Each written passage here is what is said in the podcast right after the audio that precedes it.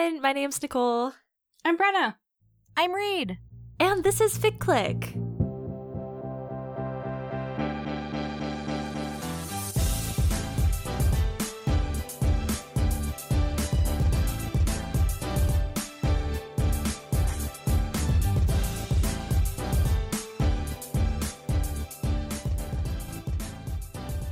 Welcome to our podcast where we discuss fan fiction. Each week, we generally discuss three fics, one brought by each of us.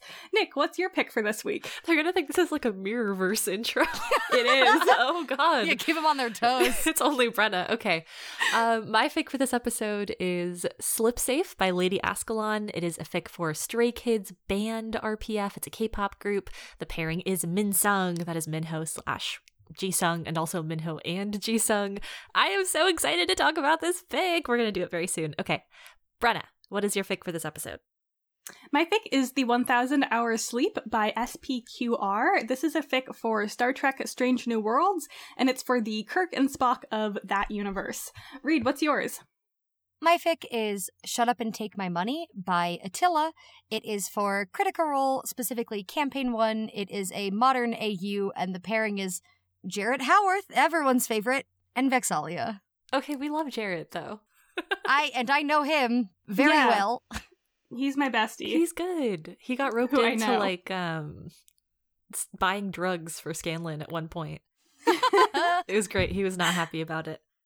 Ficklets, at the end of our third anniversary episode, which is our last episode, we implied that this was our themed episode for October. I'm so excited to tell you that it's not. It was going to be. Listen, there are a lot of things that have been happening in the FitClick scheduling and theme planning world. So we'll talk a little bit about what was going to be the theme, why it's not, what our actual themed episode for October is going to be, all that good stuff. But just in case you were on the edge of your seat, like, what's the theme, Nick? Don't worry about it. This is kind of just a normal episode with three good fics that we like a lot. Yeah, so if you've been listening to episodes for the past number of months, you will know that we do a silly little monthly theme, usually based off of some pun that Nick has created. And the one that was crafted for October was Glocktober, where the fic features a gun in some way. A gun is mentioned. None of us here at FitClick like guns at all as they pertain to real life in the slightest. So we were like, maybe we don't actually want to center even our fictional picks around it. So then we thought about, like, not Glocktober, like anti-Glocktober, where the fic has to feature a weapon, but the weapon cannot be a gun. And, like, no, like, space phaser guns or whatever. Lightsabers, yes. A phaser pistol, no. So that was, like, maybe going to be the theme. And then, as Nick said, scheduling and timelines, etc. These fics were supposed to be talked about a little bit sooner, and they weren't. And we realized in bumping these to October that two of the three fics had guns. So we were like, does this... We made a mess, basically. We decided we did not bring the theme back. Again, we are really strictly anti-gun here. So even as a joke for Glocktober, it didn't really feel, like, great to do that as a theme. So, yeah. Just three good fics. It is really unfortunate how fun it is to say Glocktober when... we are three people who don't like guns and don't really think that they should be, like, around. Yeah. It was a very funny concept that we just did not end up getting around to making work in a way that we felt comfortable with. So these are just three fics. And next episode, we'll talk about this more at the end of this episode, we are going to do our our usual Halloween episode. I don't know that we have a usual Halloween episode because last year was bonkers. But we will have fics that talk about kind of Halloween horror themes. So stay tuned for that. I will say, I think for me, if we were going to do, like, the OG Glocktober, unfortunately, the best possible fic we could have brought, we've already done, which is My Immortal, because the, like, I pull out a gun and then I waste him is, like, peak meme there. Yeah. Yeah. No, you're absolutely right. Yeah, My Immortal is a fic that we did too soon in some ways. Like, we can never I guess we could easily rediscuss My Immortal, but we can never talk about it again for the first time. I feel like we have so much more we could say. Like, I could do a whole nother episode on My Immortal easily. But it's like, now I've read My Immortal. You know, I had been in fandom for like 10 years and I'd never read it, and now I have. That's wild. Oh, Spocktober. Sorry. If only Spock were also in your fix. Just put him in there. Hey, yeah, maybe we can. Guy? Can we retroactively come up with an October theme for this episode that is in the spirit of Glocktober as a title? Spocktober clearly is not going to work because we only have one Spock. To my knowledge, I believe. Yeah, just the one Spock. I mean, are there like unnamed characters in your fix who could just be Spock? My fic is set in the real world, so yeah, like probably not. He could be there. Okay, Bren, I need help with yours because what my brain gave me was Rocktober, where for Nick's fic, Rockas and wedding rings, wedding stuff is relevant. Yes. For my fic, they steal jewels. I don't think it's ever explicitly on screen, but Vax goes out and steals jewels. Yeah. Bren, is there a rock in your fic? Hold on. Command F. There's like planets that are made out of rock. Like, does the Earth count as a rock? One of the ensigns tried to sit down on a rock. Oh, there's homicidal rock out in monsters. Space, like, that's like an asteroid or something. There's homicidal rock monsters in your fic, Bren. I just control F rock. Thank you. Excellent, everyone. Rocktober. That's an option. We've done it. Yeah. That's amazing. Yeah, I don't know about others. I think I had pitched Shocktober as just a general October theme. That one I think we could forced to work if we needed to. Like, Jarett got a shock when he saw Vex bleeding out in an alley. Spoilers. She's fine. More spoilers. Minho and Jisung were both shocked during, spoilers, the confession scene in Slip Safe. And Kirk has a lot of spoilers. Shocks. He's shocked when he finds out that Spock and that gal are not, I don't remember her name, are not in love. I'm just spoiling the entire episode. Yeah, we're doing really great with this one. Well, that's good for Shocktober, actually. You'll be shocked at all these spoilers. I don't really have another one.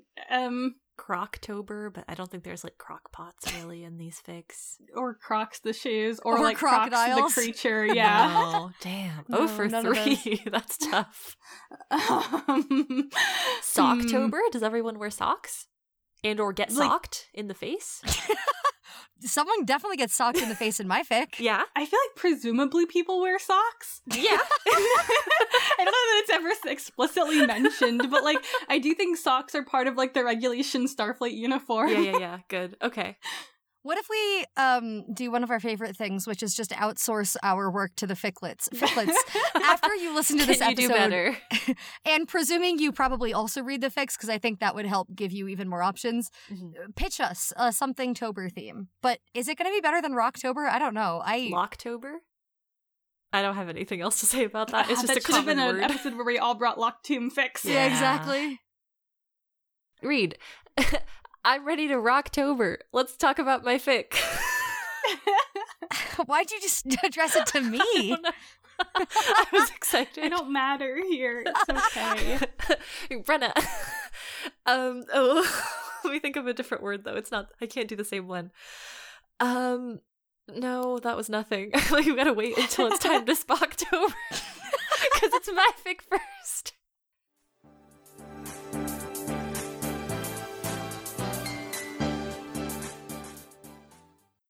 My fic for this episode is Slip Safe by Lady Ascalon for the Stray Kids group, the group Stray Kids, you know what I mean. The main characters are Lee Minho, whose stage name is Lino, but he's referred to as Minho throughout this fic, and Han Jisung, who is referred to as Jisung. They are in this fic. Yeah, they're members of the group. It's what we call like idolverse, basically, which is like canon compliant when they're K-pop idols, or it could not be canon compliant. In this case, it is. They just need to be idols in idolverse. It's like a fandom specific way of saying what kind of a fic it is. In this fic, we follow Minho over the years, often in a chronological order, through essentially his experience coming into himself as a gay man, coming into his relationship with Jisung, and all of the really interesting turns that takes, moving forward within the group and also after the group. So I love this fic very, very dearly. I have thought about it so much since I first read it. I'm excited that I forced my co-hosts to listen to it so that we could talk about it. In terms of content warnings, I think the primary one here is homophobia. It is fairly present. Societal homophobia is sort of an oppressive force throughout the story. There's not any like homophobic violence or particularly homophobic language in this story. Just know that it's a central theme and that Minho does kind of struggle with his identity in a fairly conservative culture. I have a lot of thoughts about this fic and I'm excited to get into it, but before I say more, I would love to hear about what my co-hosts, both of whom are huge stays, fans of Stray Kids, thought about this story. Yes, once upon a time I was more stay than I am now, which isn't to say that I don't still really enjoy those boys and the things that they put out into the world. It's more just like my brain has moved away from my K-pop, my hardcore K-pop fandom days. And into new fun and exciting areas, like getting my heart broken over boys who drive fast cars, which is really objectively something that's stupid and I'm mad about. But you know, it's fine. I am relatively familiar with Stray Kids and their members. I had a lot of fun with this fic. Maybe that's a weird thing to say about a fic that's like not particularly like fun, but I had a good time. I thought it was really well written. I really liked the pacing of their relationship and like how it develops on screen and like what we see of these different sort of points in time with them. Yeah, I mean, Nick had hyped this up a lot, so I was like a little bit hesitant going into it just because, I don't know, you never want to read something that like your friend absolutely adored and be like, well, I hated that. Yeah. So it always feels that's like a little bit of a dangerous game where like when one of us like loves a fic dearly. Yes. Because I don't know, like, yeah, also when I bring a fic I love, I'm always a little bit like, oh god, I hope they don't hate it. But I really like this. I think based on how Nick pitched it, I thought it was going to be even more platonic than it is. Like, to me, it has a very romantic ending. I feel like their relationship is a little bit still, I don't know if undefined is the right word, but like open to interpretation in some ways from the reader. And like it is certainly not portrayed as like a sexual getting together ever for them, but I feel like there is this deep love and like what are the like the trappings of romance towards the end of it. But I really enjoyed like how it presents their emotions, how the characters navigate that. Like, I think it's a very intimate portrayal of these people and their dynamic and their relationship in a way that was just really enjoyable and rewarding to read. This fic felt like such a win for me personally, and I guess like also a win for Nick. Yeah. The last time and the only other time we've talked about a Stray Kids fic on the pod was almost a year ago. At the time, I knew basically nothing about them. I, like, watched the music video that the, like, fic was mainly based off of and could not recognize almost anyone. I have become a different person in that time. I've been changed on a molecular level. I saw Stray Kids in concert this summer with Nick, and wow, my fall into statum was hard. I was like halfway holding Reed up at one point. It was really a moment. I did go like genuinely weak in the knees at one point and collapsed into Nick's side and felt rather than heard their laughter as they were like shaking, like laughing, holding me up. I feel like the particular win is that even when I am in like a fandom space with Nick, Nick tries to pitch me something and I go, what about something else instead? Such as Nick trying to pitch me Lee Minho via a texted academic course for like 8 months. And I was like, I do not care about this man. And then one singular night on stage. My scholarship. I worked so hard. Yeah, well, I appreciate it now. Anyway, the point is that Nick is a hardcore Minsunger, and many of our friends are not.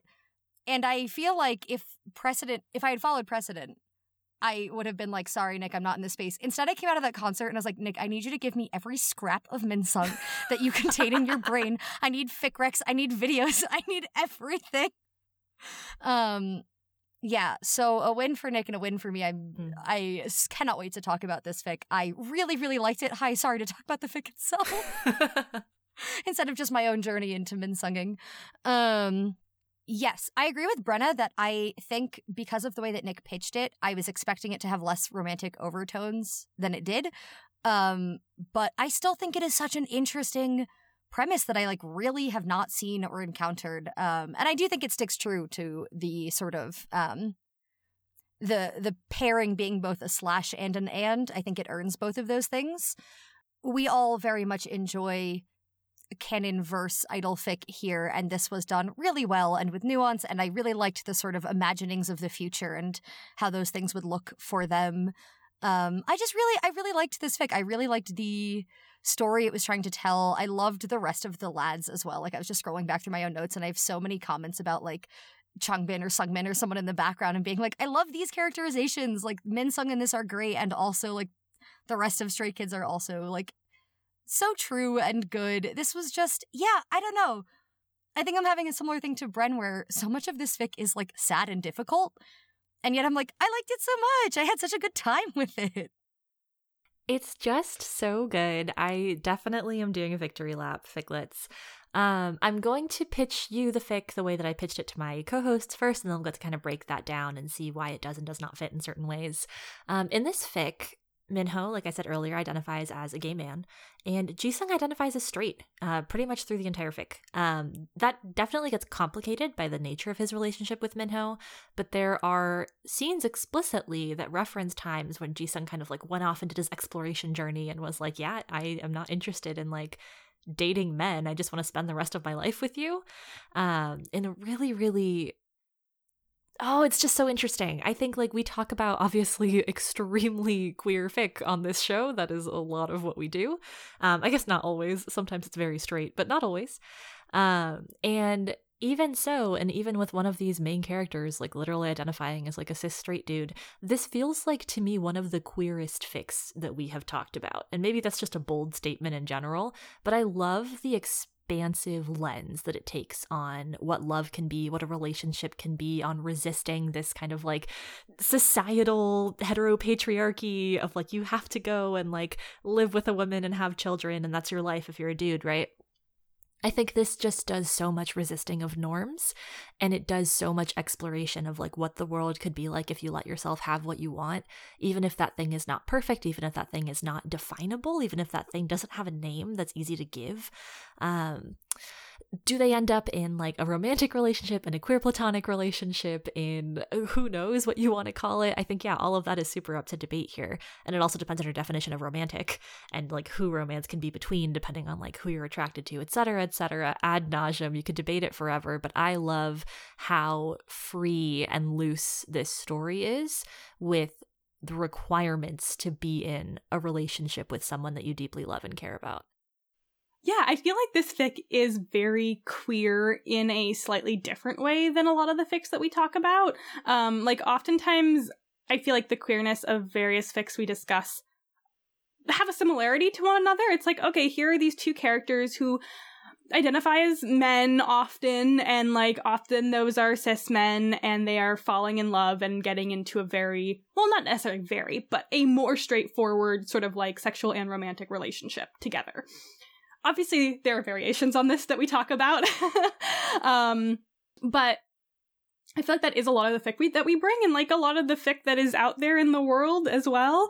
And so I feel like it was very interesting and kind of joyful to read a fic that definitely broadened its interpretation of sort of like relationship statuses and like what these people are to each other. Yeah, I think for me, like I said in the intro, like I personally read it as very much like, okay, they are in some sort of romantic relationship. It's not a sexual one, but it's more than what I would probably put the queer platonic label on. But again, that is my own interpretation of it based on like my definitions of things and my lived life experience and like all of that. I think if someone else read it differently, that would also be incredibly valid. Like, it does leave a lot open for interpretation, and Jisung in particular doesn't give us a lot of like labels to use for him. I think by the end you can't really kind of keep saying like that's a straight man. Like, he's in a pretty dedicated lifelong relationship with Minho. Like, that's not really necessarily straight man behavior. Yeah, it like complicates what it means to be straight, I think, or what it means to be queer, or what it means like. It's this whole thing of like what is innate to you versus what is shown in your like behavior and presentation and like choices that you're making, and how do those things complicate each other. Yeah, I think I'm just like, I guess my real point is that like while Minho from the beginning is identifying as, you know, gay or queer in some way, that like Jisung, like, goes on a much different journey about it, but I think for me, like, also ends up reading as a very queer character because of these various relationships that he has formed, particularly the one with Minho, and, like, the way that he, I think, like, the way that he views what relationships can be, and, like, the fact that he's okay having the relationship that he does with Minho is something that, again, for me, reads very queer because of also its breaking down of boundaries and norms. Like, I don't know that I've really talked about this on the pod. Nick and Reed, like, absolutely no, but, like, I am someone who is very pro the word queer. Like, I am not going to put it on anyone if they don't want it on them. Like, real people, I'm going to put it on characters. Sorry. They don't really have agency here. But, like, I am someone who, like, that word has meant a lot to me personally. And, like, it's also just a word that I think has a tremendous amount of utility and use in sort of building relationships, building community. Like, it does a lot, I think. And it's something that I always want to celebrate. It pisses me off to see people on the internet, like, being like, it's a terrible word and it's only a slur, and I'm like, you don't know anything, go read your queer history. It's fine. So I don't know, for me, like, because I am someone who, like, really likes that word that I view as sort of an umbrella term, that I view as something that allows people to have the space to, like, exist with sort of between identities, or in the spaces that don't have a particular word, or just for people who don't necessarily vibe with putting, like, kind of micro labels on themselves. Like, I don't know. Then I think because of that, it's a word that very much, in my mind, applies to Jisung in this fic in a way that I think is, like, wonderful and deserves to be celebrated. Like, I am certainly saying that in a very positive way. Yeah, I don't know. That's my little spiel. Thanks for coming to my TED Talk. It's a good one. Yeah. No, I mean, I think you're so right that regardless of what labels this Jisung may or may not apply to himself or care to apply to himself, like, there is absolutely, like, a breaking of boundaries and norms and things like that and the expectations put on him. And I think, like, that sort of joyful feeling you're talking about, like, that it is a good thing, like, the way that they being Minsung, the way that they are at the end, I feel like in part it hits so hard or it rings so true because of all of the nuance and all of the work that this fic was doing previous and, like, looking at different iterations of queerness. Like, I was thinking about there's, like, a reflection scene where Minho is thinking about where he realized he was gay. And it's kind of horrible because he's in dance class and he's looking at his instructor.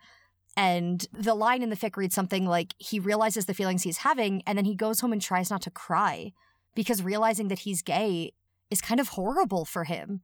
And then you have Jisung, who sort of agonizes over, first of all, there's a very funny line that's like, Jesus Christ, Han Jisung, you might be the only person who, like, could torture themselves about being straight, which is very funny. But, like, Jisung does go on this very intense, self-reflective journey, comes out the other end saying, yeah, I still think I'm straight, and then still agonizes over what he feels about Minho, what he's allowed to feel. Like, I don't know, there's sort of confession scene at the end. Sorry to, like, be skipping all over the place, yeah, but... fun. This fic skips all over the place, too. That is true. It did. Okay. It did take me a little bit too long to realize the chapters were alternating timelines.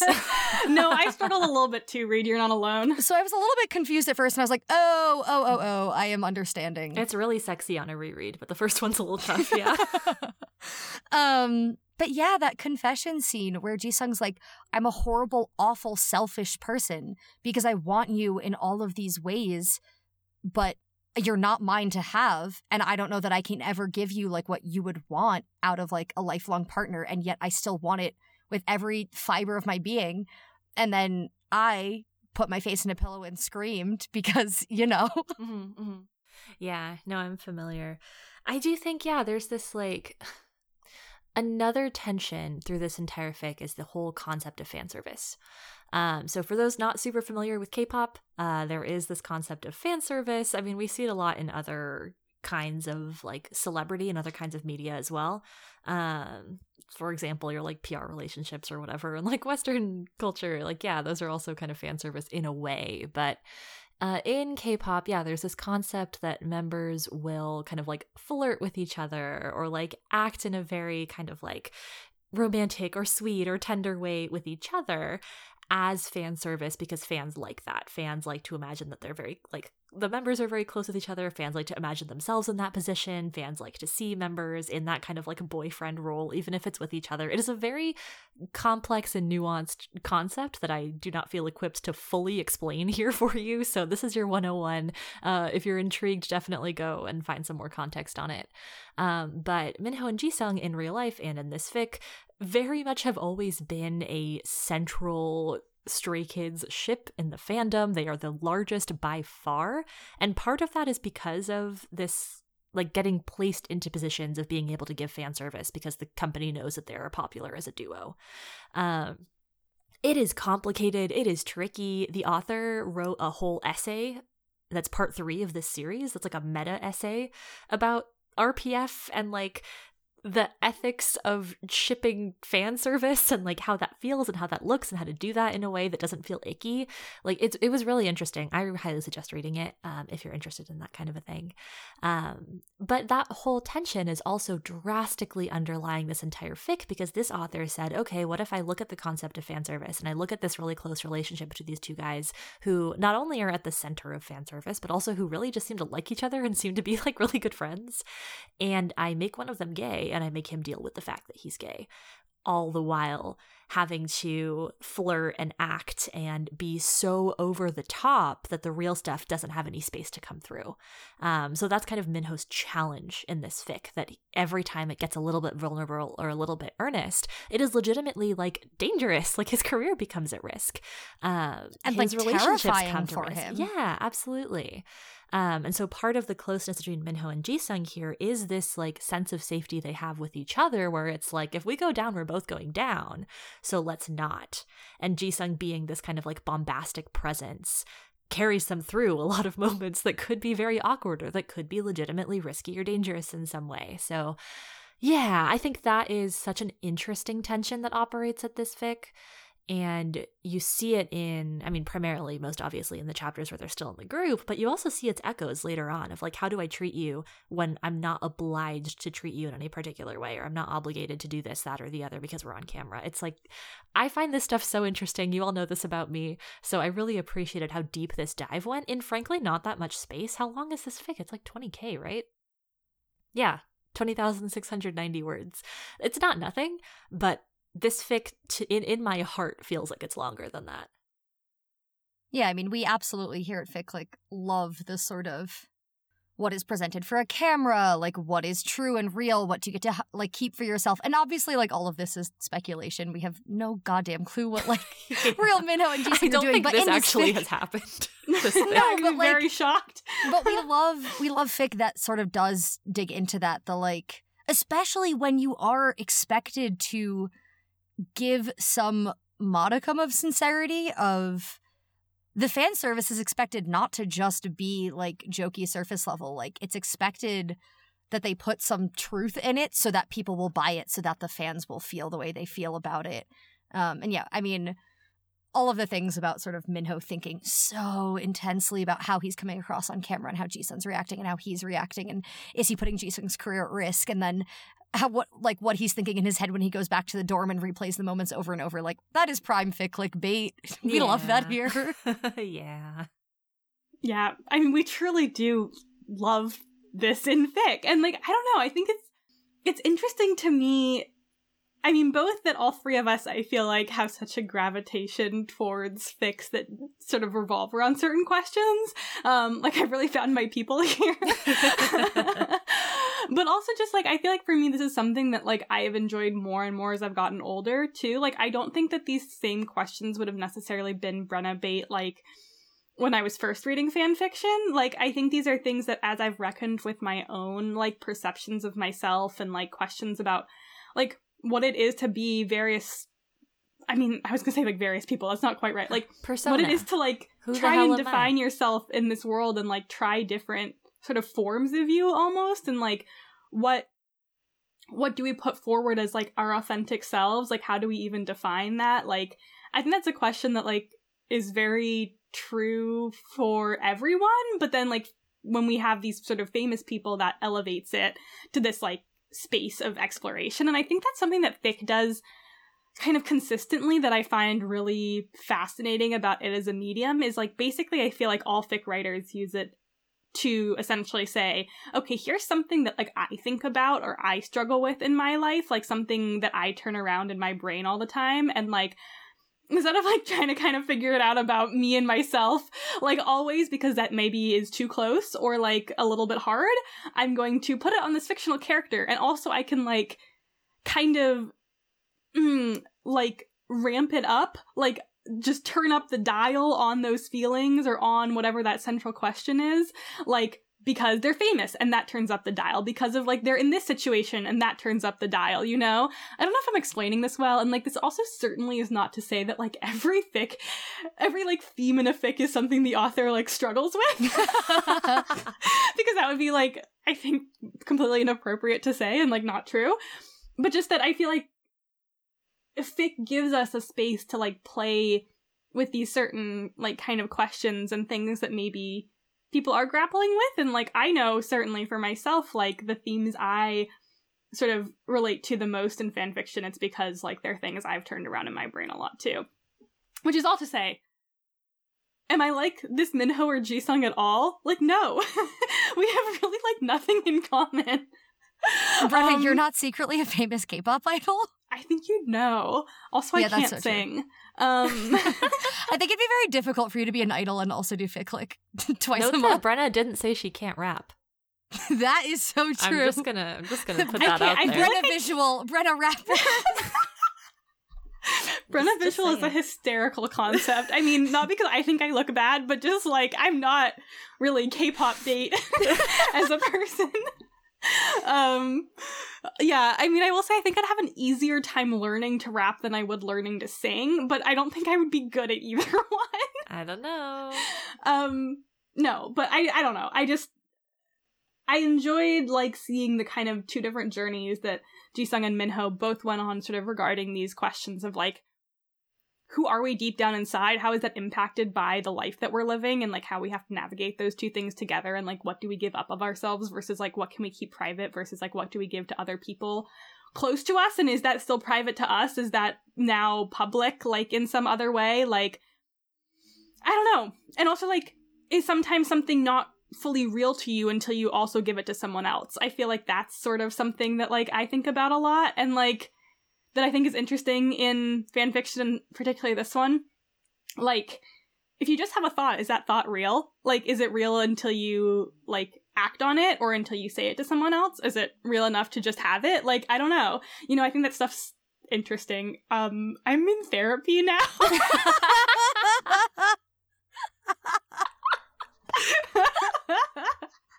Sorry, listeners, that was, like, not totally for the pod, but, like, you can have it now.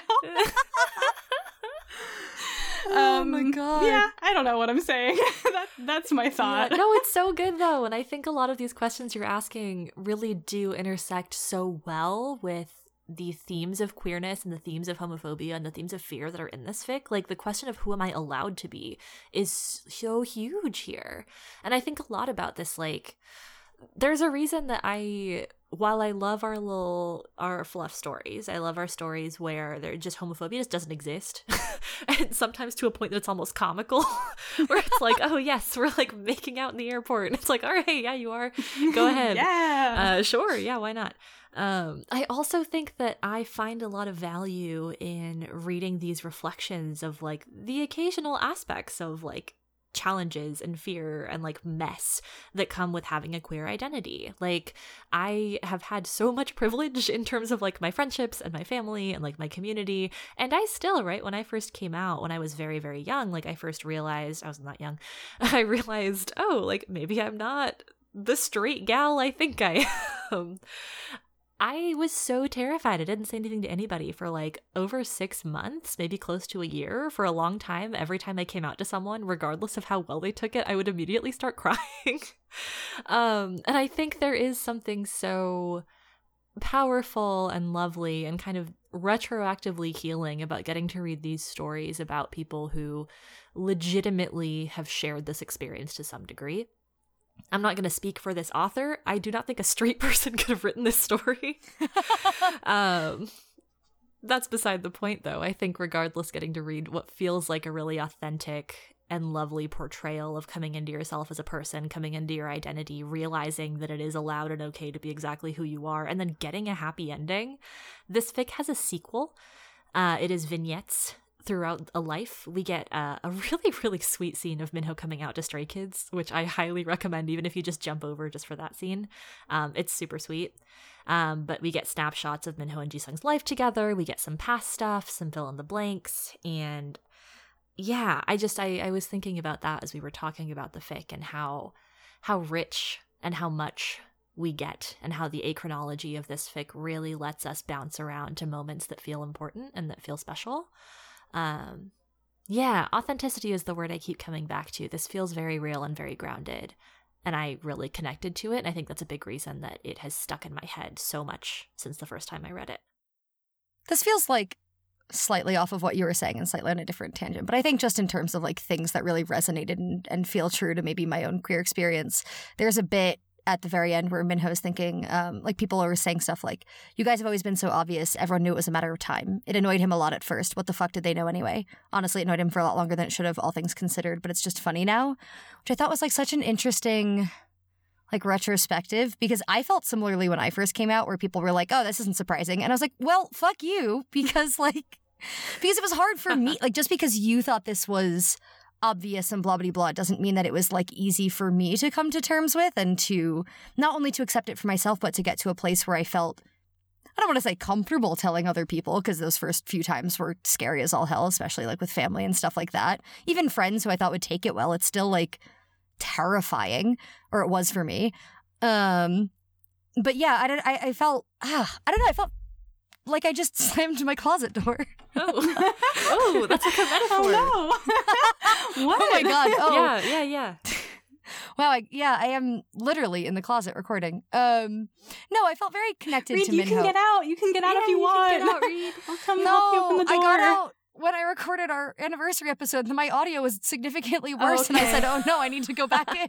Okay, fair enough. No, I felt very connected to Minho in that moment, and I also felt very, like, I don't know if fond of his growth is the right word, but, like, I very much understood that feeling of just because you thought you were seeing something doesn't mean you understood what it took for me to get there. But he's also had enough time, enough distance. He has this, like, presumably, like, pretty happy life with Jisung that it doesn't bother him as much as it used to. Like, the things that were tough before don't seem as tough now. And that, I don't know, I just thought it was very, like, rewarding and earned. And I'm looking at my notes towards the end of this fic, and it's just me going, my heart is so full of love because I care Min Sung so much. Yeah. They are so good. I think so much of what this fic is trying to say about love is that it really is about, like, understanding and generosity in understanding somebody and listening to somebody and caring about somebody and giving yourself to somebody. There's a couple of lines that I took down in classic me fashion, pulling quotes left and right, that read, Minho and Jisung aren't the kind of friends who go digging for each other's secrets. They don't intrude on each other. They don't pry. They've always been the kind to take each other's confidences as and when they're given. Like this. What a thing to be given. This. Rattle, rattle, rattle. It's so good. It is so freaking good. I love it so much. I love this idea that, like, you can love someone and the way that they love you doesn't have to be the exact same way that you love them, but it can be equally as strong and good, and that love that you have built together can be absolutely worth going the distance for. Like, it's so special. It's so touching. I love this story so much. Me too. This fic made me wish I was Min Sung.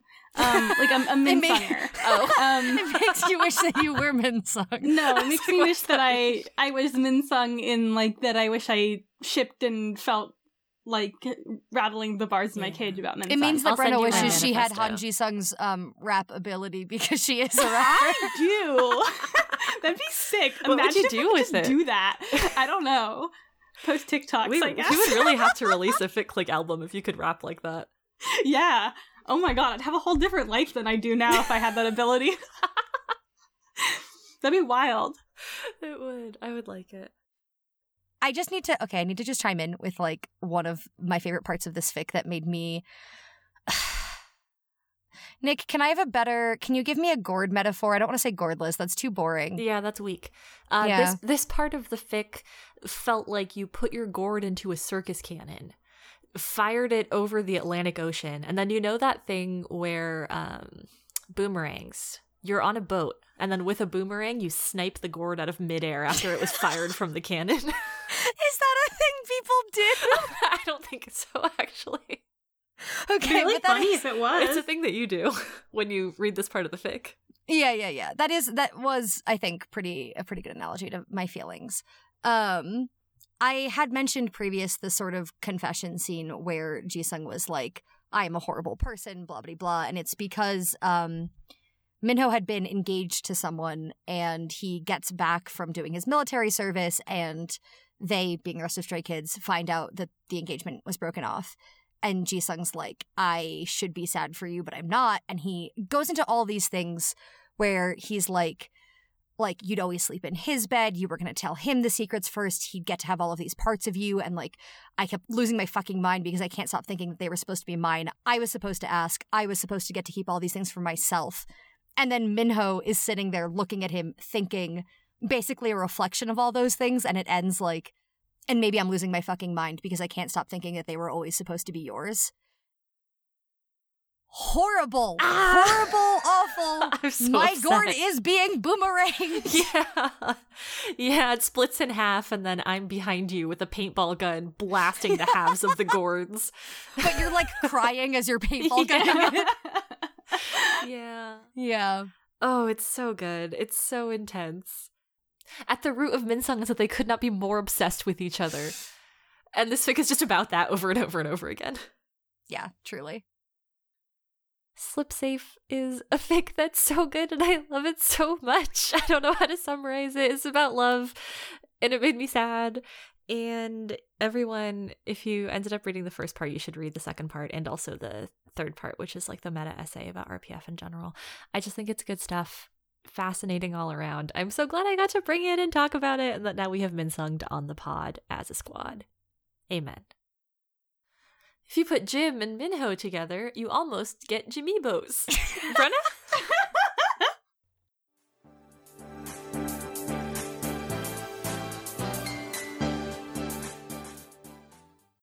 All right, so my fic for this week is The 1000 Hour Sleep by SPQR. This is a fic for Star Trek Strange New Worlds, which is a 2022 television show, the newest in the Star Trek offerings. The pairing for this is Kirk and Spock. It's a slightly different Kirk and Spock than you might be familiar with from other iterations of Star Trek. This is sort of our third version of Kirk and Spock that you can now opt to write about. You could write about original series Kirk and Spock. You could write about alternate original series Kirk and Spock, which are the 2009 movie and its sequels. And now we have Strange New Worlds Kirk and Spock. Wow, exciting, thrilling. So many opportunities for the Spurkers out there.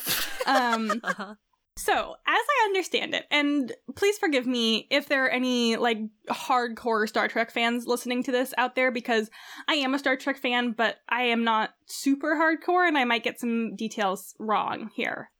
Okay, so Strange New Worlds, as a TV show, takes place after the TV show Star Trek Discovery, which premiered a couple years ago. Both of these shows take place within the sort of canon timeline prior to the original Star Trek TV show, like the original one with Kirk and Spock and everyone else. These are supposed to sort of have occurred prior to any of those events. Spock is in Discovery. We only just meet this world sort of version of Kirk at the very, very end of the first season of Strange New Worlds. I honestly read both Discovery and Strange New Worlds as kind of their own alternate universe, just like the movies are kind of an alternate original universe. I kind of read Discovery and Strange New Worlds as another alternate original universe. I don't think they're technically supposed to be, but it just makes it easier in my mind because they're like different actors. I feel like the characters are written a little bit differently. We see a lot of the same people, but they feel a little different. Not like Mirrorverse different, but just like, I don't know. I don't think the exact continuity is there for me in like how the characters are presented, so I don't know. For me, it's kind of a whole nother, slightly different Kirk and Spock than original series or alternate original series. All that being said, at the time of this fic, Kirk, like, we don't really know what he's been doing in the actual Strange New Worlds TV show, so this author, I think, just kind of invented a backstory for him, which is cool. I love that. Spock is on the Enterprise, which is currently captained by Pike. There are also a couple other people on the Enterprise who we, like, know of from Star Trek, other series. Like, Uhura is a crewmate, but she is, like, just a cadet at this point. She's not like a lieutenant yet or anything, so it's kind of earlier. It's before we really know like the kind of classic Enterprise crew as they are. It's sort of a medley of some of their younger versions and some other characters who've been invented for this show. So that's basically like your sort of where this exists in the Star Wars scheme of things. Like I said, this is a very Spock Kirk fic. So Jim is basically working for, like, an intelligence branch of Starfleet, I think, like, kind of doing these missions and stuff, and they're pretty dangerous, and he gets into a bit of trouble with one, and essentially is rescued by the crew of the Enterprise. He is not in good shape, and, like, is having all these sleeping problems, but he, like, needs rest to be able to heal. So basically, the solution that the doctors come up with Spock's consent, is that they will sort of mind meld to basically put Kirk to sleep. Again, this is a consensual thing, although I feel like with any sort of mind meld or mind sharing stuff, it can get a little bit wonky. Yeah, Jim doesn't have a choice. He's, like, hit with a thing that prevents him from sleeping, period, without this. Yeah, and, like, he has to sleep to survive. So there is a little bit of, it is a little bit of a forced mind meld, I suppose. But, you know, with Vic, it all works out in the end. And the story sort of progresses from there. In terms of content warnings, along with sort of what we just talked about with the mind meld, there is a lot of sort of canon-ish typical violence and some, like, reference torture that, like, Jim is going through or has gone through in the past. A lot of it is based on these, like, pretty dangerous missions that he's expected to go on. And Starfleet kind of has a, like, well, if you get left behind, you get left behind policy for this crew of people working on these. It also references his time on Tarsus IV, which is kind of canon, but Fanon has really expanded on that. So it's basically some time that Kirk spends when he's like an early teen on this colony planet, where basically the leader of the colony starts to practice eugenics on the population, and it's messed up. Sorry, I said that in a humorous way. It's genuinely very fucked up, and a lot of fics explore that trauma with Kirk. So this fic also has a large exploration of Kirk's trauma. All that being said, I don't think it's a super heavy fic, but it definitely grapples with these topics. So if any of those are sensitive for you, just a heads up. They're not uncommon topics in Star Trek fic, though, so if you've read a lot of other Trek fic and, like, don't have an issue with that, you'll be fine with this one as well. Wow, that's a lot of me talking. Before we, like, get into sort of more of how this fic plays out and, like, my thoughts on it, co-hosts, how did you feel about it? Okay, briefly, before I talk about my feelings about this fic, Brian, you saying, like, all of the different Spurk iterations that are out there, it just had me thinking about, like, that fic more or less was incepted by Star Trek and by Spurk. And there's someone who recently joined our server who said, I'm a very old school fan of fic. I grew up with the original series fic snail mailed around to friends, which was so delightful to read. I was like, oh my God, I respect that so much. We really owe so much to Spurk. Like, even if you have never Star Trek, like, you owe a lot to Spurk. If you're not you being anyone who listens to this, then I don't know what to tell you. Spurkster. That's what they call it, Reed. You weren't in fandom yet, I don't think, when that term was popular. Yeah. Doing this show with you, like, ages me so much. Can it age you in reverse so that you can have been in fandom by the time Spurkster was being used? I don't think it works that way. Oh. But hey, if you listen to our anniversary episode, there's another FitClick RPF concept for you. Yeah, I truly would like to just give a massive shout out to Spurk. I love them. Reed and I recently were discussing our, like, top 5 ships with another friend, and, like, Spurk is on mine for sure-sies. But also just, like, yeah, we would not have fandom as we currently have it, or fic as we currently have it, without them and the fangirls, but fanish folks who, like, pioneered shipping them and fanfiction. So thank you all. I love you. Mm-hmm. Thanks for making this fic possible in the year 2022. Truly. Yes, my experience with Star Trek is that in the past, like, two-ish years, Brenna and I and said friend who we were talking about Fix with watched the 2009 series. And that and the Fix that Brenna has brought to the pod, that is the extent of my Star Trekking. I'm not what you would call Trekkie, but I like it from a distance. I've liked read Switch. When you read Switch. And when one of you brings it for, like, a fandom classic. I don't want to say that I liked this fic more than expected, because I think that implies that I went into this thinking I wasn't going to like this fic, but I think I went in unsure of how much I was really going to, like, connect to it, or if I'd find it difficult to read, because pretty much all my knowledge is, like, the 2009 series. Was I imagining those actors as this Kirk and Spock? Yes. Sorry, I did. Absolutely fine. But that said, I actually found this fic, like, very easy to get into. I think the amount of knowledge I had was more than sufficient. I liked this iteration of Kirk very much. Oh boy, does he have trauma. Wow. And he is going through it in this fic. But I found him very sympathetic and very interesting. I think for me, I found sort of Jim and the character study of him a little bit more engaging than the relationship aspect.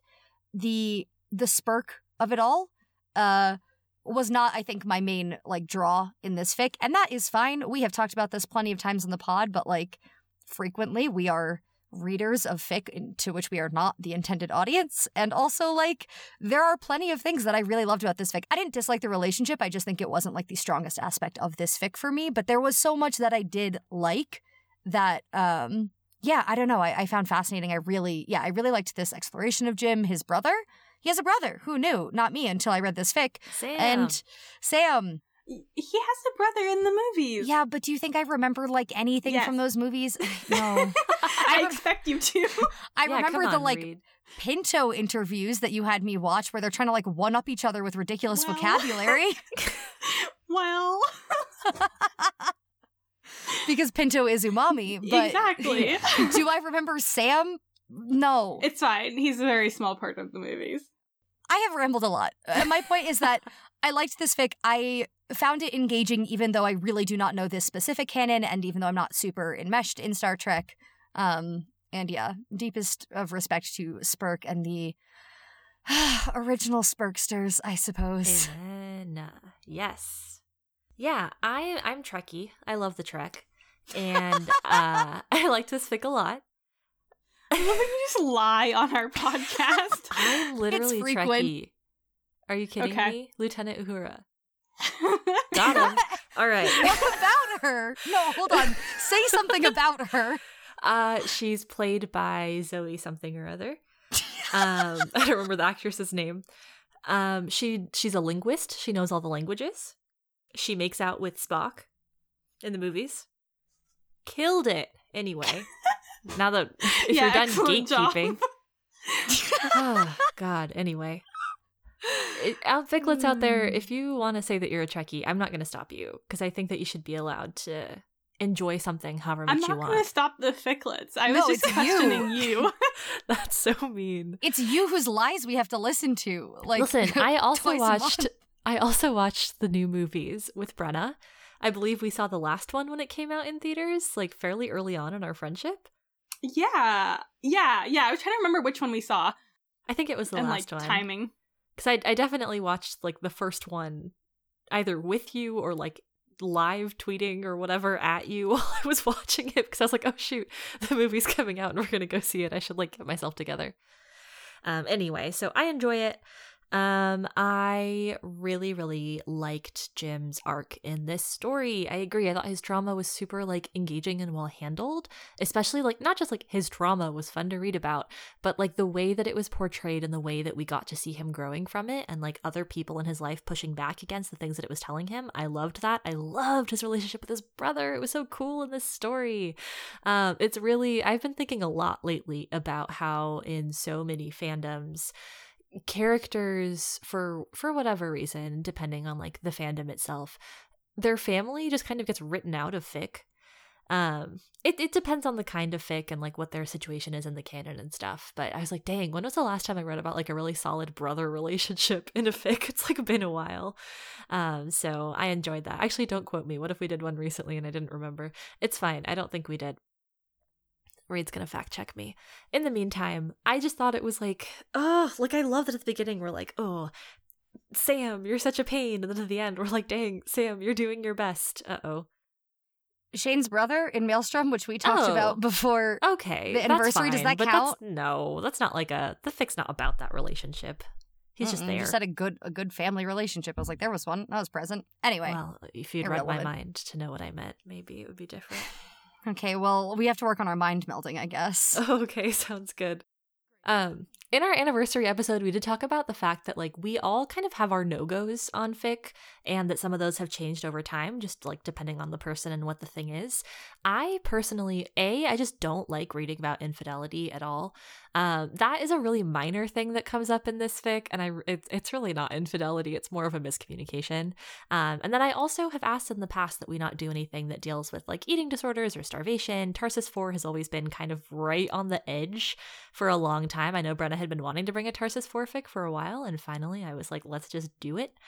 And I really liked it. I liked the way that it was handled here. I felt good about, reading it and getting to discuss it. So there's your bonus peek behind the curtain after we threw the curtains open last episode on some of the kind of how we come to pick fics and like chat about the content before we actually land on them.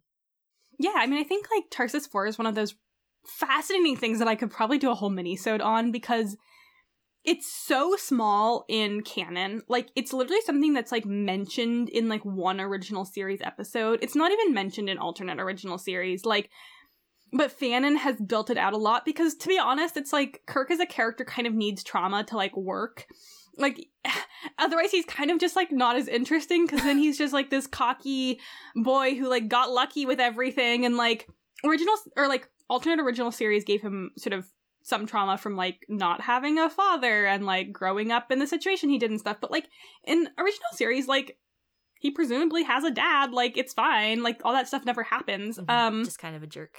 I mean, I love Kirk in, like, every iteration, but, like, I feel like to make him an interesting character in fic, like, it really works to sort of lump some other things on that he's trying to deal with and, like, that sort of explain parts of his personality, and Tarsus IV is, like, something people really latched onto for that. Also, like, I don't know if there's an official way to pronounce this. I'm just pronouncing it, like, how I read it phonetically, but, like... Tarsus. But yeah, I feel like because we don't really know a ton of, like, there isn't a lot of canon of, like, what happened, people write it in very different ways, and some fics gravitate towards one element or another element of that narrative. So this was one that, like, emphasized a lot, sort of, like, it didn't really emphasize a lot of, like, the starvation parts. It emphasized other parts of his trauma, which I think also, like, made me a little bit more like, can we bring it? Yeah. I was like, we're fine with, like, gore, right? We're good with that. No, but I think it's just, like, it is really interesting to me. Like, I love things that are, like, established fanon and, like, have become part of, like, how fandom views a character, even if it's not really that much in canon. And, like, this is one of those that I feel like is such a rich, like, area to mine in fan fiction, and I think this fic does a really good job of it. Yeah, also speaking of, like, different Kirks, I think it's really interesting here. Like, this is a Kirk who is recognizably Kirk, but also is not really an established character, so, like, the author has really had a lot of room to play in a way that I found really, like, entertaining. I think a lot of the character elements of him feel very Kirk, but, like, it writes this whole different backstory for him where he's, like, working in this intelligence, like, agency and, like, doing all these crazy missions and, like, it's just really interesting, I think. Like, I love that sort of aspect of, like, what can we do in these, like, different scenarios and, like, the room that we have to play here. I think it is rather, like, oh, Kirk and Spock meet and they fall in love. I mean, again, I am a Spurkster. I'm a Spurk truther. So, like, I don't really have any problem with this, but I do think, like, some of Kirk's other relationships, both the one that he has with himself, the one that he has with his brother, like, all of that was equally, if not more, interesting to me than his relationship with Spock here. And also, like, I mean, to the author's credit, like, we have never seen this Kirk and Spock interact. We've certainly seen the other ones interact. Like, we don't really know what's going to be up with these two. Like, maybe we'll find out in Strange New World Season 2. Maybe they'll fall into insta-love. Maybe. Like, literally, we don't know. They probably won't, but, like, okay, I don't know. They could. It would be absolutely incredible. Years, they meet, and by the next episode, they're making out. Yeah, I want the CBS writers to be like, okay, we need to, like, go bold with this one, you know? Yeah. To boldly go where no Star Trek adaptation has gone before. That's what that slogan is about. Yeah. My little, like, to boldly go poster, like, that's what I was referring to. I don't know. I just thought it was, like, I that's something that I, like, speaking of just things that we love in fan fiction in this episode, like, something that I love so much is, like, canon divergence and, like, room to play. And I think it's so interesting too in a sort of canon like Star Trek and a lot of other, like, kind of big franchises. I think Star Wars has a very similar one. Like, I don't know, anything where we've just seen all of these parts of the story and people who are writing canon kind of keep reinventing canon. Like, it's fun to see what fic writers also do when kind of given so much canon space to play. Like, it's not necessarily not canon because, like, we don't, like, canon is so big. It's really not, like, one defined book. It's a vast number of TV shows and movies and, like, spin-off stuff and, like, it's big, and, like, I love that. I don't know. I just think it's really fun to read fics, like, in a world that's so, both so well-known and so well-trodden and also so expansive. Yeah. This is making me think about, I was recently reading a fic as I was doing research for our next episode, where the author was like, this takes place within my personal mind palace's Franken-canon. They were referring to the novel and the show of The Untamed, But yeah, I also very much love when things that a fic author is doing, like, maybe aren't canon, but aren't not canon. Like, when there's so much room to play in that things can be both true and also a fan and invention. I really love that intersection. And going back a little bit, Bren, to what you were saying about, like, if Jim doesn't have all of this trauma, then he's just kind of like a cocky douchebag. That's exactly what Brenna said. Well, I love that boy. I mean, okay, but I'm not wrong. Like, that is... Yeah. One of the bits of... Okay. If Jim doesn't have trauma, then he's a cocky... Man. Flirty, know-it-all... Not know-it-all, but whatever. Yeah, no, he's kind of a D-bag. Like, you're not wrong. Okay, thank you. Anyway, I also like Kirk a lot. He's a lovable douchebag. Yeah, Brenna, you literally know that my character type is lovable douchebag with trauma. I know, Reed. I'm not saying it dismissively. But one of the things about this Kirk's backstory that fucked me up so bad was his position as an intelligence officer within Starfleet and how they treat him like garbage. They keep sending him out on these missions with absolutely no regard for his, like, personal safety or well-being or anything. And it gets to a point where the members of the Enterprise are like, you need to quit. You are literally going to die in this job and you need to quit. And the fic reads... If all the dirty razor's edge work he'd spent the last half-decade doing hasn't been in service of something greater, if all the sacrifices he's made weren't really necessary, then Jim's just a boy who never left Tarsus, a boy who never did anything with his pain but let it grow older. Reed, I hate you. That's the only quote I pulled out of the whole fic. What am I going to do now? Well, you can talk about it because I'm going to read it again later. Okay, if you want to. Okay, fine. But I think for me that informs so much of this Kirk. That he's still holding on to all of this, like, pain and trauma from the past, that he feels like the only thing he does that is worthwhile is sort of throwing himself headfirst into mission after mission after mission, because if he's not giving all of himself, then what is he doing? He views his life as more or less worthless, so why not put it on the line in sacrifice for something greater? And if that has all been for nothing, then, like, he is just broken. It is horrible, and I don't know. To me, that was the thesis of the... Kirk of this fic, and is part of, I think, why I liked him so much. I don't know. That feels, like, weird to say. Ooh, no, it's look real, at this though. Fucked up boy. This is why I like him. That's how it is. That is kind of like fan fiction 101. It's like, hey, here's my little white boy. Well, it doesn't have to be white, but, like, a lot of often, sorry, fandom, but you know what I mean. Like, here's my little boy. Let's traumatize him to make him interesting. Yeah, it's Wump. I would also love to talk about trauma for a moment. Put on my little psychology hat, my jaunty cap. So I think something that is so interesting about this Kirk is that oftentimes, right, when someone is in a traumatic situation, when they don't have control over stuff, they later in life will engage in very risky behavior for various reasons. But part of that is like oftentimes a control thing of, you know, I am the one putting myself into this hard situation. I am the one who is like making these decisions because if things are going to be bad, then at least I had a say in how they're bad.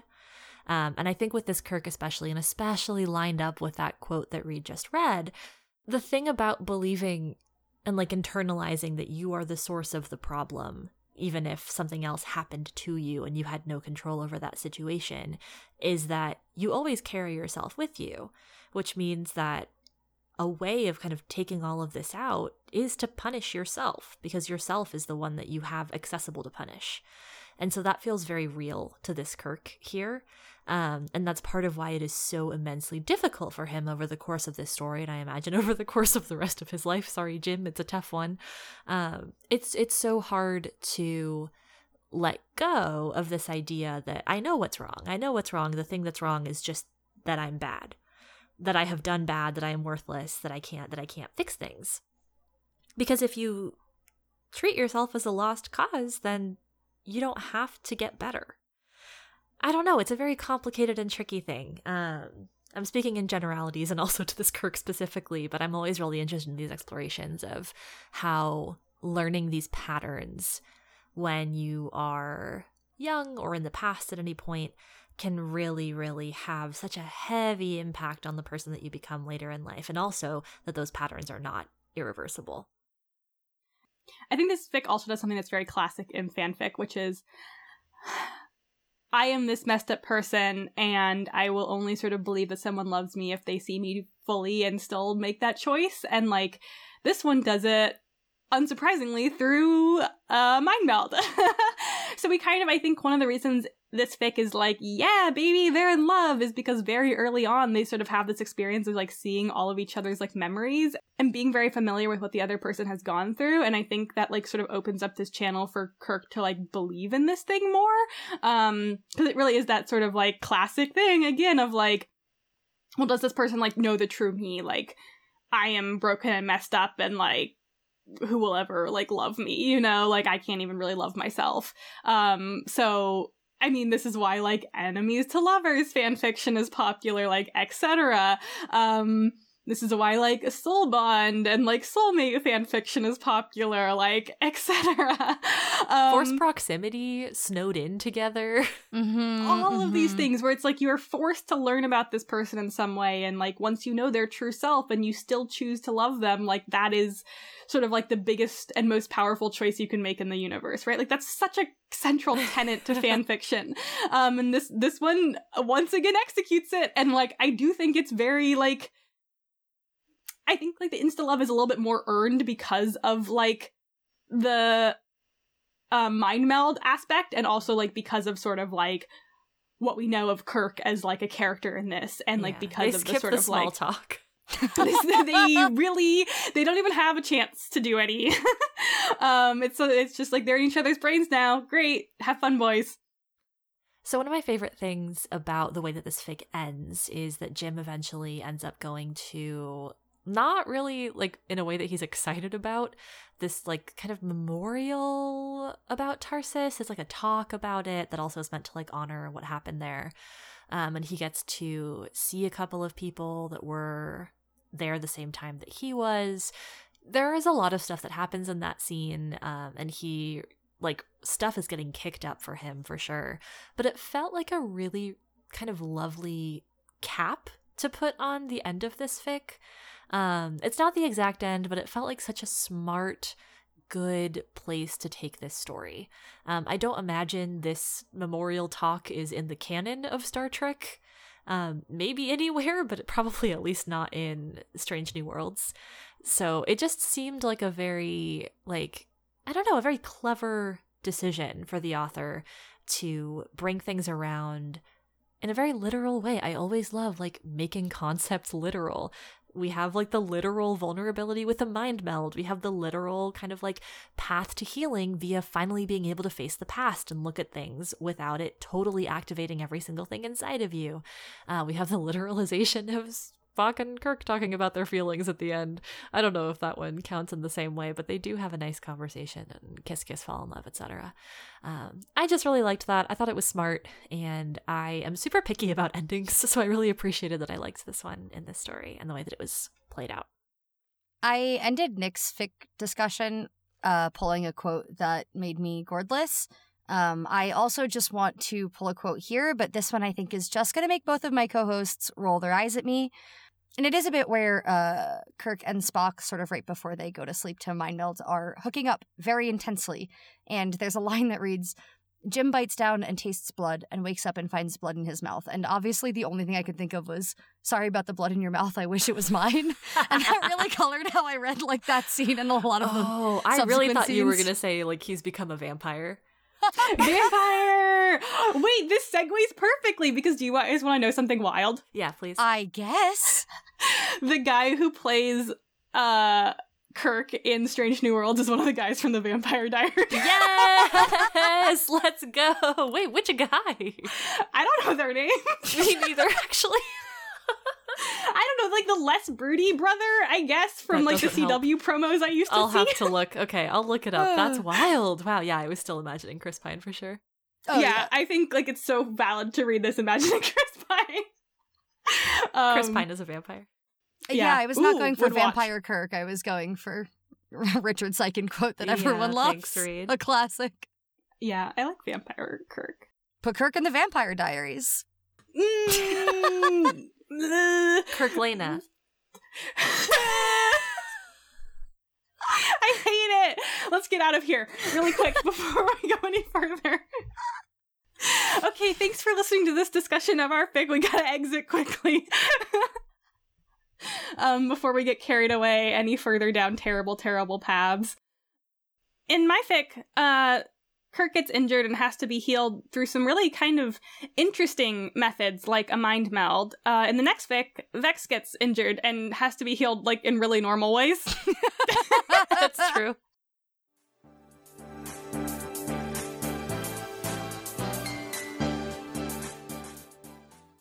My fic this episode is Shut Up and Take My Money by Attila for Critical Role, Campaign 1 specifically.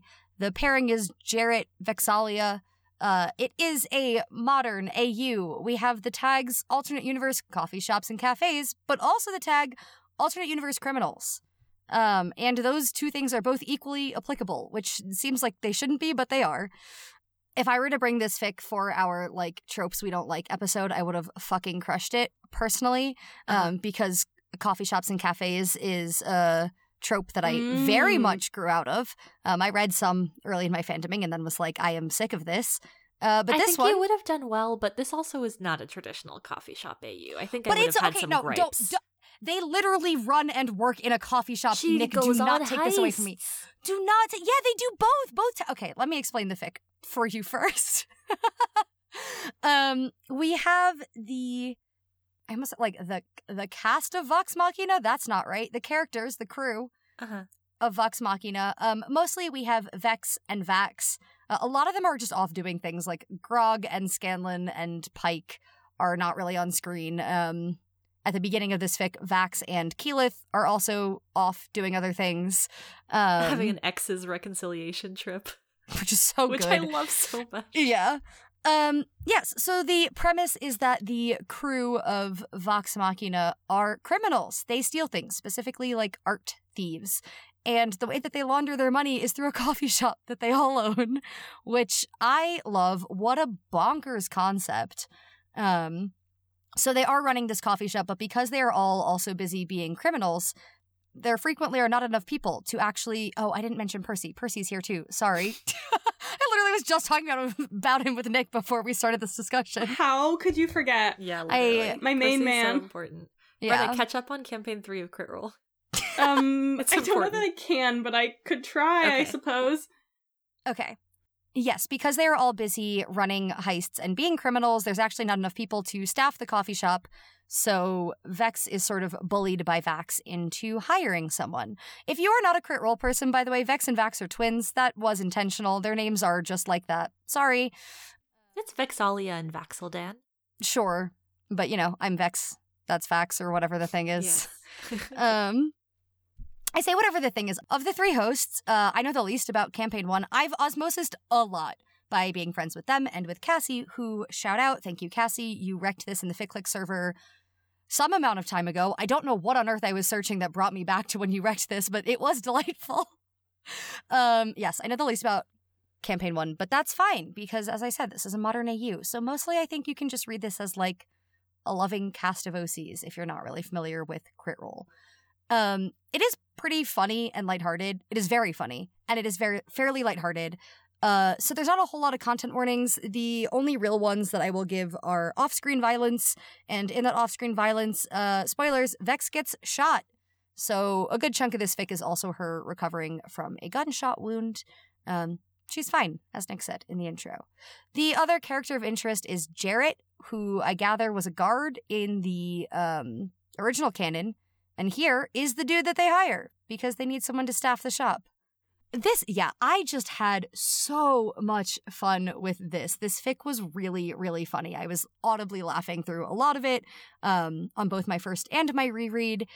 And yeah, knowing that both of my co-hosts are fans of these characters, I thought they might enjoy it as well. But I will let you both talk about it. What were your thoughts? Oh, I love Campaign 1 so much. Wow, my kids, Vox Machina, whom I am always biased towards. I'm enjoying Campaign 3 right now. I enjoyed the bits of Campaign 2 that I watched, but I am so Vox Machina till I die, if you will. They're my stony. I am a big fan. I technically have read this fic twice. I have zero recollection of the first time I read it. I don't know what happened. I don't know where my head was. I went to leave kudos after reading it and being like, wow, I liked this fic. And it told me I'd already left kudos. And it's actually still haunting me because likely it was like years ago at this point. So I guess we'll never find out probably what happened there, but I enjoyed it very much on this read. I love the twins so much. Vex is definitely one of my favorite characters of Campaign 1. She is so iconic and good. Jarett, even if you have seen all of Campaign 1, I think it's fair to be like, I don't remember that much about Jarett. He's not a huge character. He's an NPC. He's a guard at Whitestone, ends up being one of like the head guards. Also, I think I mentioned this earlier, does acquire drugs for Scanlan, which the group only finds out about after Sam as Scanlan leaves the party briefly. So they're like, what do we do with these drugs now? It's a whole thing. Poor Jarett. We love him though. He's flirty. He's confident. He's a cool dude. I think a bit of a fandom favorite. Which is why there's fic about him. There's a lot of other NPCs that probably get more airtime that do not get a lot of fanfiction from this fandom. So shout out to him and to Matt, I suppose, for that. I think one of my favorite things about this fic was a combination of the pacing and humor. I think it just worked super well. It combines a lot of genres. It does a lot of things all at once. But I think in keeping it fairly lighthearted, in really leaning into some of these like romance novel tropes, frankly, I think it works super well. And I read it very quickly. And that is a positive thing. I got through it so fast and was like, that was a really fun ride. So I enjoyed it. Looking forward to seeing more. Yeah, I had a lot of fun with this. I will say, I think if you are a fan of the book Legends and Lattes, you might really enjoy this piece of fan fiction. And if you really enjoyed this piece of fan fiction, you might really enjoy the book Legends and Lattes. They're a little bit different, obviously, but like I think they have a lot of like similar vibes and like, I don't know, some other similarities to them. So that's just like my recommendation for our listeners. Yeah, it was very fun to revisit these characters. I mean, I think, like, Vox Machina is a fan favorite here on FitClick. Critical Role is, in general, we really love that. I don't even know what to call it, series. It's, like, not like a podcast show. It comes, you can consume it in many formats. Actual play TTRPG. Yeah, true. And we also love Dungeons and Dragons over here. So a lot of things about, I think, this fic and also like its source material cater to the three of us. So it's always a good time, I think, when we bring a Critical Role fic. I think sort of as Nick was alluding to, like, I want to give a big shout out to Matt in general for his like character work and his OC creation. I think you have to do a good job at it to like kind of do his job and to like be the DM on one of these like actual play, like, you know, either shows or podcasts. But yeah, I think it's just like really impressive and something that we like don't necessarily give a ton of credit to all the time. Like we take it for granted, I think, not just with Matt, but like, you know, with, I guess, people we could consider like his contemporaries. I can't think of the right word. But like other people kind of also doing that same job. I also think it's really interesting that here we have a fic that kind of has a player character slash OC relationship, because that's not something that we see a ton in fan fiction about sort of TTRPG fandoms. Like, I can't really think of that. Vax Gilmore, Taco Kravitz, a few, but I think for the most part, the main characters are the player characters. So occasionally you'll get like an exciting exception to the rule, but it definitely is not the main thing going on in the campaign. Well, especially when there's like canonical relationships that are not PC NPC, right? Which I'll get into more, but I want to let you finish your thought, Bren. Yeah, I think kind of particularly in like when it's a non-canonical ship that like fans are coming up with, I think it's oftentimes less common, although not rare, to see like player character OC, well, not OC, player character NPC ships. My verbiage today is really like not, my player brain is not OC hanging is on. Even more rare to the yeah, player character OC is probably quite rare. But never say never. I mean, people are out there doing all kinds of things. I don't know what I'm talking about. Someone take over.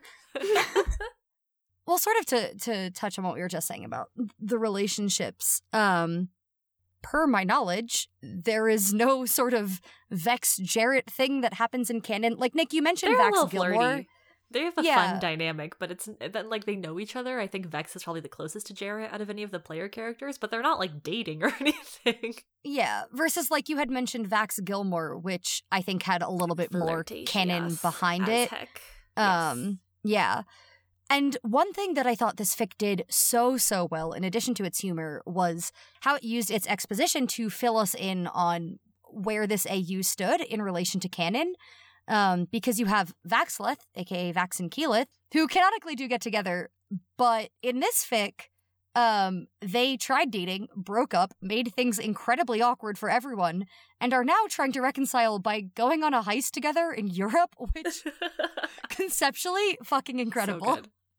Like, literally Vax telling Vax, like, hey, we're gonna be out of the country for a bit, we're gonna try to make things not weird. Like, sure, besties, why not? Yeah, and then you have Vex Jarett, where the canon is Vex Percy, which looks very different than how this relationship looks. The one thing I will say about Vex Jarett, this didn't really feel worth a content warning, but I will just throw it out here. As mentioned, they all run this coffee shop, and they do, or Vex specifically, hires Jarett to work there. They have a flirtatious relationship from the beginning. This does not feel like a weird employee, like, boss, bad power dynamics, like, that is not, they do flirt, and they do get together, and the vibes are not, like, some weird bad power dynamic, but I did just want to throw that out there. They're self-aware about it, and Vex also hates running this coffee shop. She doesn't want to have to pay anyone anything, ever. She is sick of it. It's a front for their, like, heist money, basically. So she does it, but it's not like, this company is my baby and I'm going to micromanage my employee. It's like, wow, this guy I just hired despite not wanting to spend money ever is sexy as hell. And also, like, can you basically just do everything so I don't actually have to, like, remember I own a coffee shop? Yeah. Yeah. Is now the right time to mention how long I spent in my life, like, not understanding what money laundering was? Oh, please. Yeah, it is. I don't know. I don't have a ton more to elaborate. Just, like, for so long, like, it would get mentioned in things. People are like, oh, this is a front for money laundering. And I'm, like, nodding. Like, I have any clue what that means or entail. I don't, like, I feel like it's only in, like, the last couple years that I was actually like, oh, so, like, this happens, and that's what they're doing. And I was always, like, before, I was like, okay, well, they're, like, cleaning money, which I know is, like, they're not actually, like, washing it, but, like, I don't really know what is happening. Money laundering is when criminals feel the urge to open up a shop of some sort, is what I heard. That's my understanding. Yeah, definitely. Like, or, like, when a criminal's grandma is like, I want to run an Italian restaurant, and then the criminal's like, yeah, I can fund that. Yeah, exactly. Exactly. Yeah, I think they've crushed it. Yeah, just for any listeners who don't know. Oh, man. Yeah. I like this fic a lot. I think, like, the flirty relationship, it, like, this fic felt so much like a romance novella to me. It's a little on the shorter side, I think, to be a novella, but still, it were a novelette, if you will. It's got some real good tropes. It's got this sort of attraction at first sight. It's got... Okay, the one thing I don't like about it and about Jarett is that he's, like, ex-military, which makes sense with the... Whitestone Guard parallel. Like, I completely understand why the author did that. It just feels like such a romance trope that I'm like, ah, I don't like this man. However, then you also have the, like, injury and the caretaking and the, like, calling someone when you're bleeding in an alley, like, can you come get me? It's romantic. I don't know how to explain to you that it's so romantic. Bleeding out is inherently romantic. Well, yeah, absolutely. I thought that was the part I was emphasizing. I love to bleed out in an alley as a romantic gesture to others. And call my love interest and have them come and, like, professionally stitch me up. Mm-hmm. And then I go and I'm in their bed and they're, like, tending to me very kindly while still also, like, taking care of different affairs at the shop and such, and, like, calling the people that need to know that I'm injured. I mean, the hurt comfort and bringing after over the my injury dog. Was very romantic. I just feel like the actual injury itself was, like, I also don't even know that it was, like, it's not just that being injured isn't inherently romantic, but just, like, Jarett's reaction to it. And that wasn't necessarily like, oh, wow, and I'm realizing I'm in love with you. No. Okay, I argue, though, the fact that he, not nonplussed, but he picks up Vex, does not ask questions, is not like, hello, my boss who supposedly only runs a coffee shop, why are you bleeding out now? He is so chill about it, and I feel like that could be romantic in the, like, I'm not going to sell you out. And in fact, I'm not even thinking about selling you out. I will just be very chill about the fact that you are doing super illegal stuff. Yeah. Vex's constant concern that he's a fed throughout this is so funny. Okay, I was going to say, something that was really fun for me reading this is, as someone who did not know who Jarett was going in, I did, like, a very brief wiki search and, you know, found out he was a Whitestone Guard. And I was like, that's good enough for me. I'll go in with no other knowledge. Very early on, before Vex hires him, she calls a contact and she's like, can you do some background digging? Which is where we find out that he's ex-military. But the like, contact is like, he seems clean. Like, I don't think he is someone with a vendetta against your group. I don't think he is, like, a fed trying to, like, catch you guys, blah, blah, blah.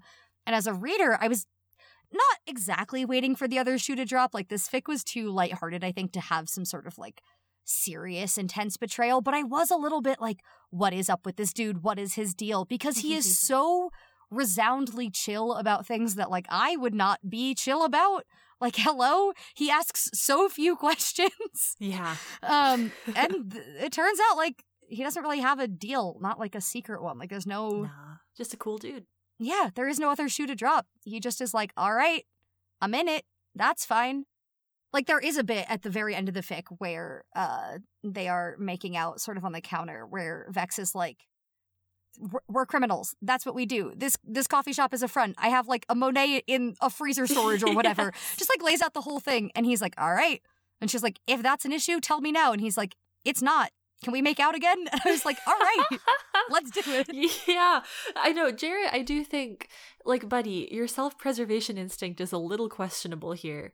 Though I do respect your belief that you can take care of yourself, so whatever, it's fine that my girlfriend is a hot criminal. Like, I do actually respect that a lot. It's just really funny.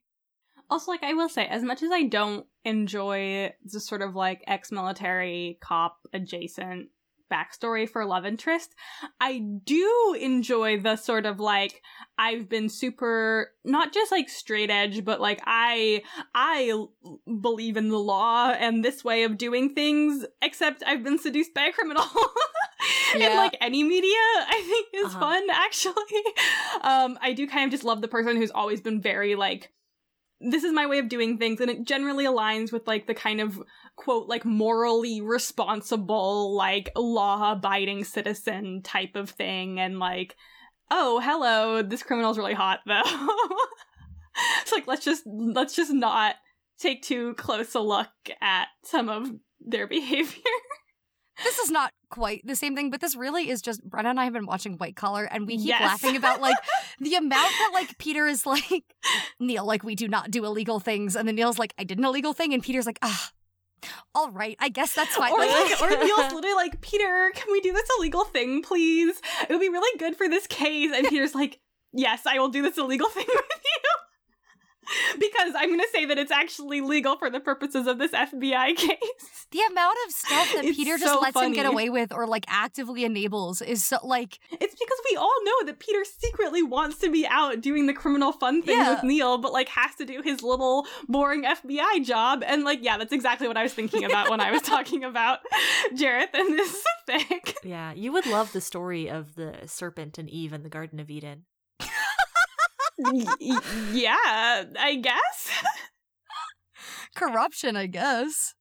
Yeah. I mean, I don't really like how everything gets blamed on Eve all the time, but no. I have some qualms, but...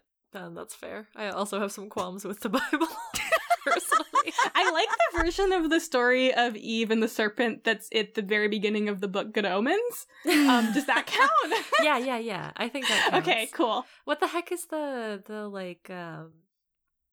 book, but it's a poem in verse. It's a classic about, like, the Bible story. Help. I was going to say Beowulf until you got it. No, help. It's like such an obvious one. It's the tip of my tongue. I don't know what you're talking about. Guys. I wasn't an English major. I don't have to know this. Hold on. This is going to bother me for the rest of my life. For the rest of the 15 seconds it takes you to Google search. I don't know what to search. Yeah, I don't know what you're looking for. Can you give me more information on what you're talking about? It's literally like the hold on. It's Paradise Lost by John Milton. Oh, I was not going to get that. Yeah. I don't know what it is. Anyway, can I try again? But... You would love Paradise Lost by John Milton. Okay, I'm not going to read it, but thanks. I feel like I missed my opportunity in late college, and I'm good now. I read it in high school, I think. Or high school. Yeah. I missed my opportunity while in school. I'll send it to you. I'll send you a PDF. Well, back to this fic. Right. I'm sorry, we're not going to launch into, like, a Socratic seminar discussion of Paradise Lost now. Listen, if Nick wants to spearhead that, go ahead. I don't remember very much. Quick. Say, I don't have the facilities to do that. Spark Notes, Paradise Lost. Yeah, hold on, let me look at the Wikipedia summary really quick. An epic poem in blank first. Well, since we're not getting a Socratic seminar on Paradise Lost, I don't think. Not today. I do just want to talk about how much I freaking loved Vax and Vex in this fic and their relationship. Their back and forth is so good. It's set up so well immediately from the beginning. They're bickering, but they're bickering in that way that is so clearly representative of, like, a deep, deep sibling bond where you love one another to the core and also probably get annoyed with them on a daily basis. I don't know what that's like. Uh-huh. I don't know what that's like. I mean, my brother and I do not have that vibe, but Nick, I am thinking about how much you and your sister love to do things that just make your mom upset. Like bickering with each other, not because you're actually bickering, but she thinks we're fighting, but we're just having fun because it makes her mad. Yeah, exactly. Good times. Sorry, these two are bickering for the sake of annoying each other, but, like, there is always that, like, implicit, like, I would do anything for you, which is really emphasized by... Vex gets shot, calls Vax, and he's like, why the fuck are you calling me? I'm in Europe. I can't do it, which I think implies that they're in America. I thought that this was all set in Europe for a little while, but then I realized I think the coffee shop's in the U.S. It's unclear. Anyway, he's like, well, they tend to just kind of put people wherever in modern AUs, which I think is fair. Sure. He's like, why are you calling me? Call literally anyone else who can help you. And then she hangs up on him and calls Jarett. So Vax and Keyleth take an abrupt departure. I think successful heist, they come back. And Vax is doing that, like, you know, that thing of, like, I'm so worried about you that I don't know how to express it except to sort of nag you and be like, how the fuck could you be so dumb as to get shot by the mafia? But I just, like, I don't know. I found their dynamic in this wonderful and hilarious, and even though the fic was shortish and lighthearted, I think was really representative of a very, very rich and deep relationship that could be so easily, like, expounded upon if the author wanted to, or that you as the reader can just sort of imagine. The twins are so good, and they're so important, and I think constantly of, okay, spoilers for campaign one, but, like, Vax's death scene when he's saying goodbye to everyone, and Vex is like, I feel like you're ripping out a piece of my heart. And Vax replies, I will take it with me and keep it safe to remind me of you. Anyway, I'm so upset. I love them so dearly. I do think that relationship was one of my favorite ones here. I am, like, an incorrigible Vaxlither. I think because people hated Vax and Keyleth as a couple so much, and also just hated Keyleth in general, I decided that even if they are frequently extremely cringy and kind of a mess, I was just going to become obsessed with them. So it's always tough for me when fic breaks them up, but I thought it was actually done really well in this case, and I loved their kind of ex's heist trip to reconcile. I thought it was quite funny. The fact that, like, Vex is in Jared's bed recovering and is, like, looking at the two of them, is like, how did it go? And they're like, eh. Yeah. We're working on it. As well as it could have gone, probably. I also do feel like this is probably a good place to shout out, when Nick and I lived together, our Wi-Fi password was Vex'leth68.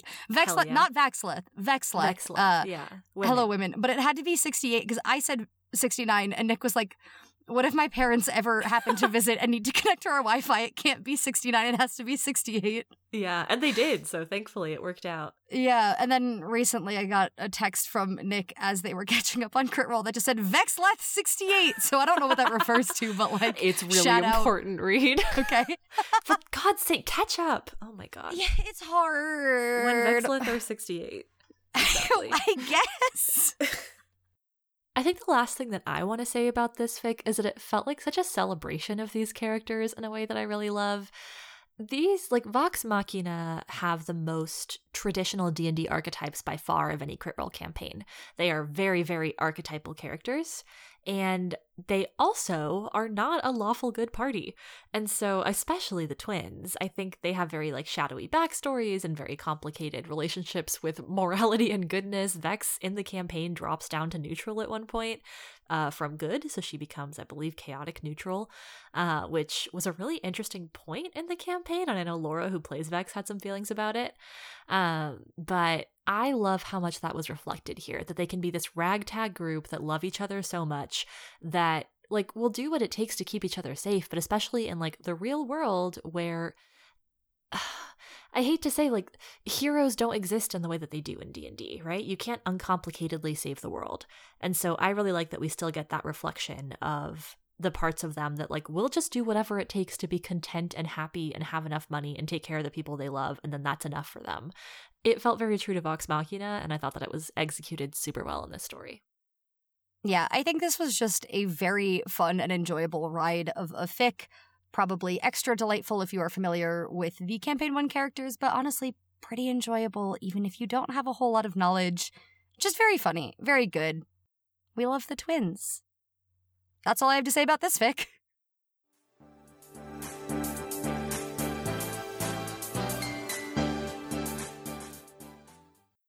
Thank you so much for tuning in to this episode of FitClick. Sorry that we promised you it would be themed and then it wasn't, although we did offer you some potential themes at the top of the episode, and perhaps you also crafted one in your own mind. Let us know if you did.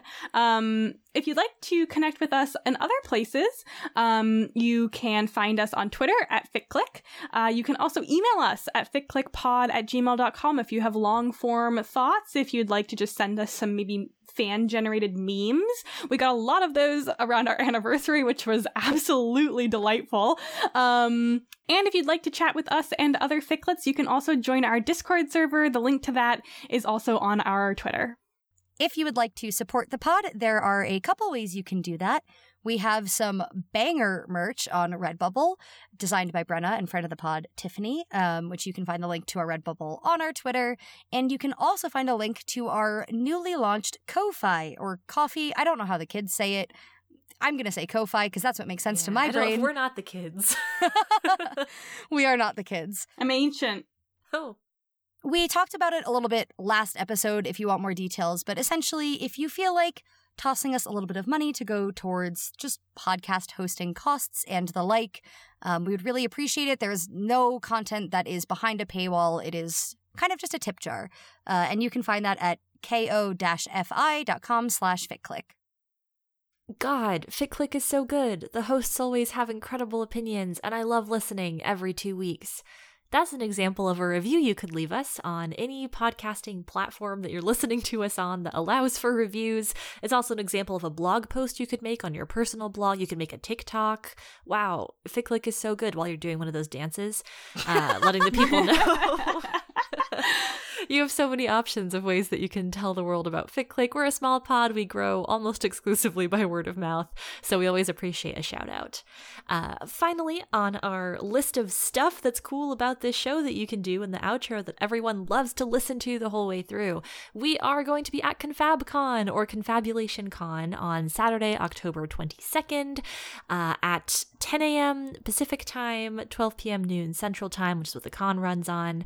If you would like to come to our panel, we'll be talking about Fanish podcasting, what goes into like making a show that has longevity with your friends, how to not have your friendships explode while you're doing it, and some logistics too if you ever want to set up a Fanish podcast or alternatively write an AU where your characters are starting a Fanish podcast. We'll give some behind the scenes on all that. We're super excited for it.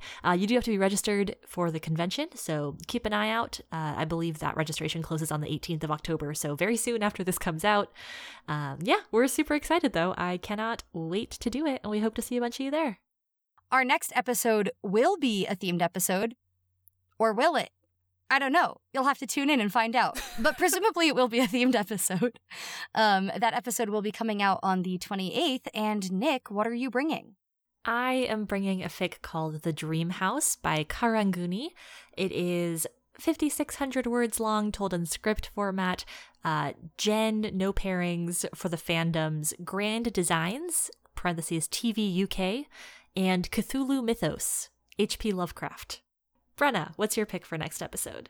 My pick for next episode is Recognize Them by Their Fruits by Cerulean Vulpine. This is a fic for the Locked Tomb series. It's a kind of Gen Ianthe POV set after the events of Harrow. Reid, what's your pick? My pick is Expedition 4 by Silver Penny. It is for Our Flag Means Death, but it is an Annihilation AU. So yes, as I said, you can look forward to that episode coming out on the 28th of October. Until then, I'm going to go get a job at a coffee shop and make a lot of money. Wink. Bye. I'm going to go join Starfleet and go to space and hopefully not be recruited into their kind of scary intelligence branch. Bye! Ficklets, I want to be with you for a really long time. I don't care what anybody thinks of it. Bye!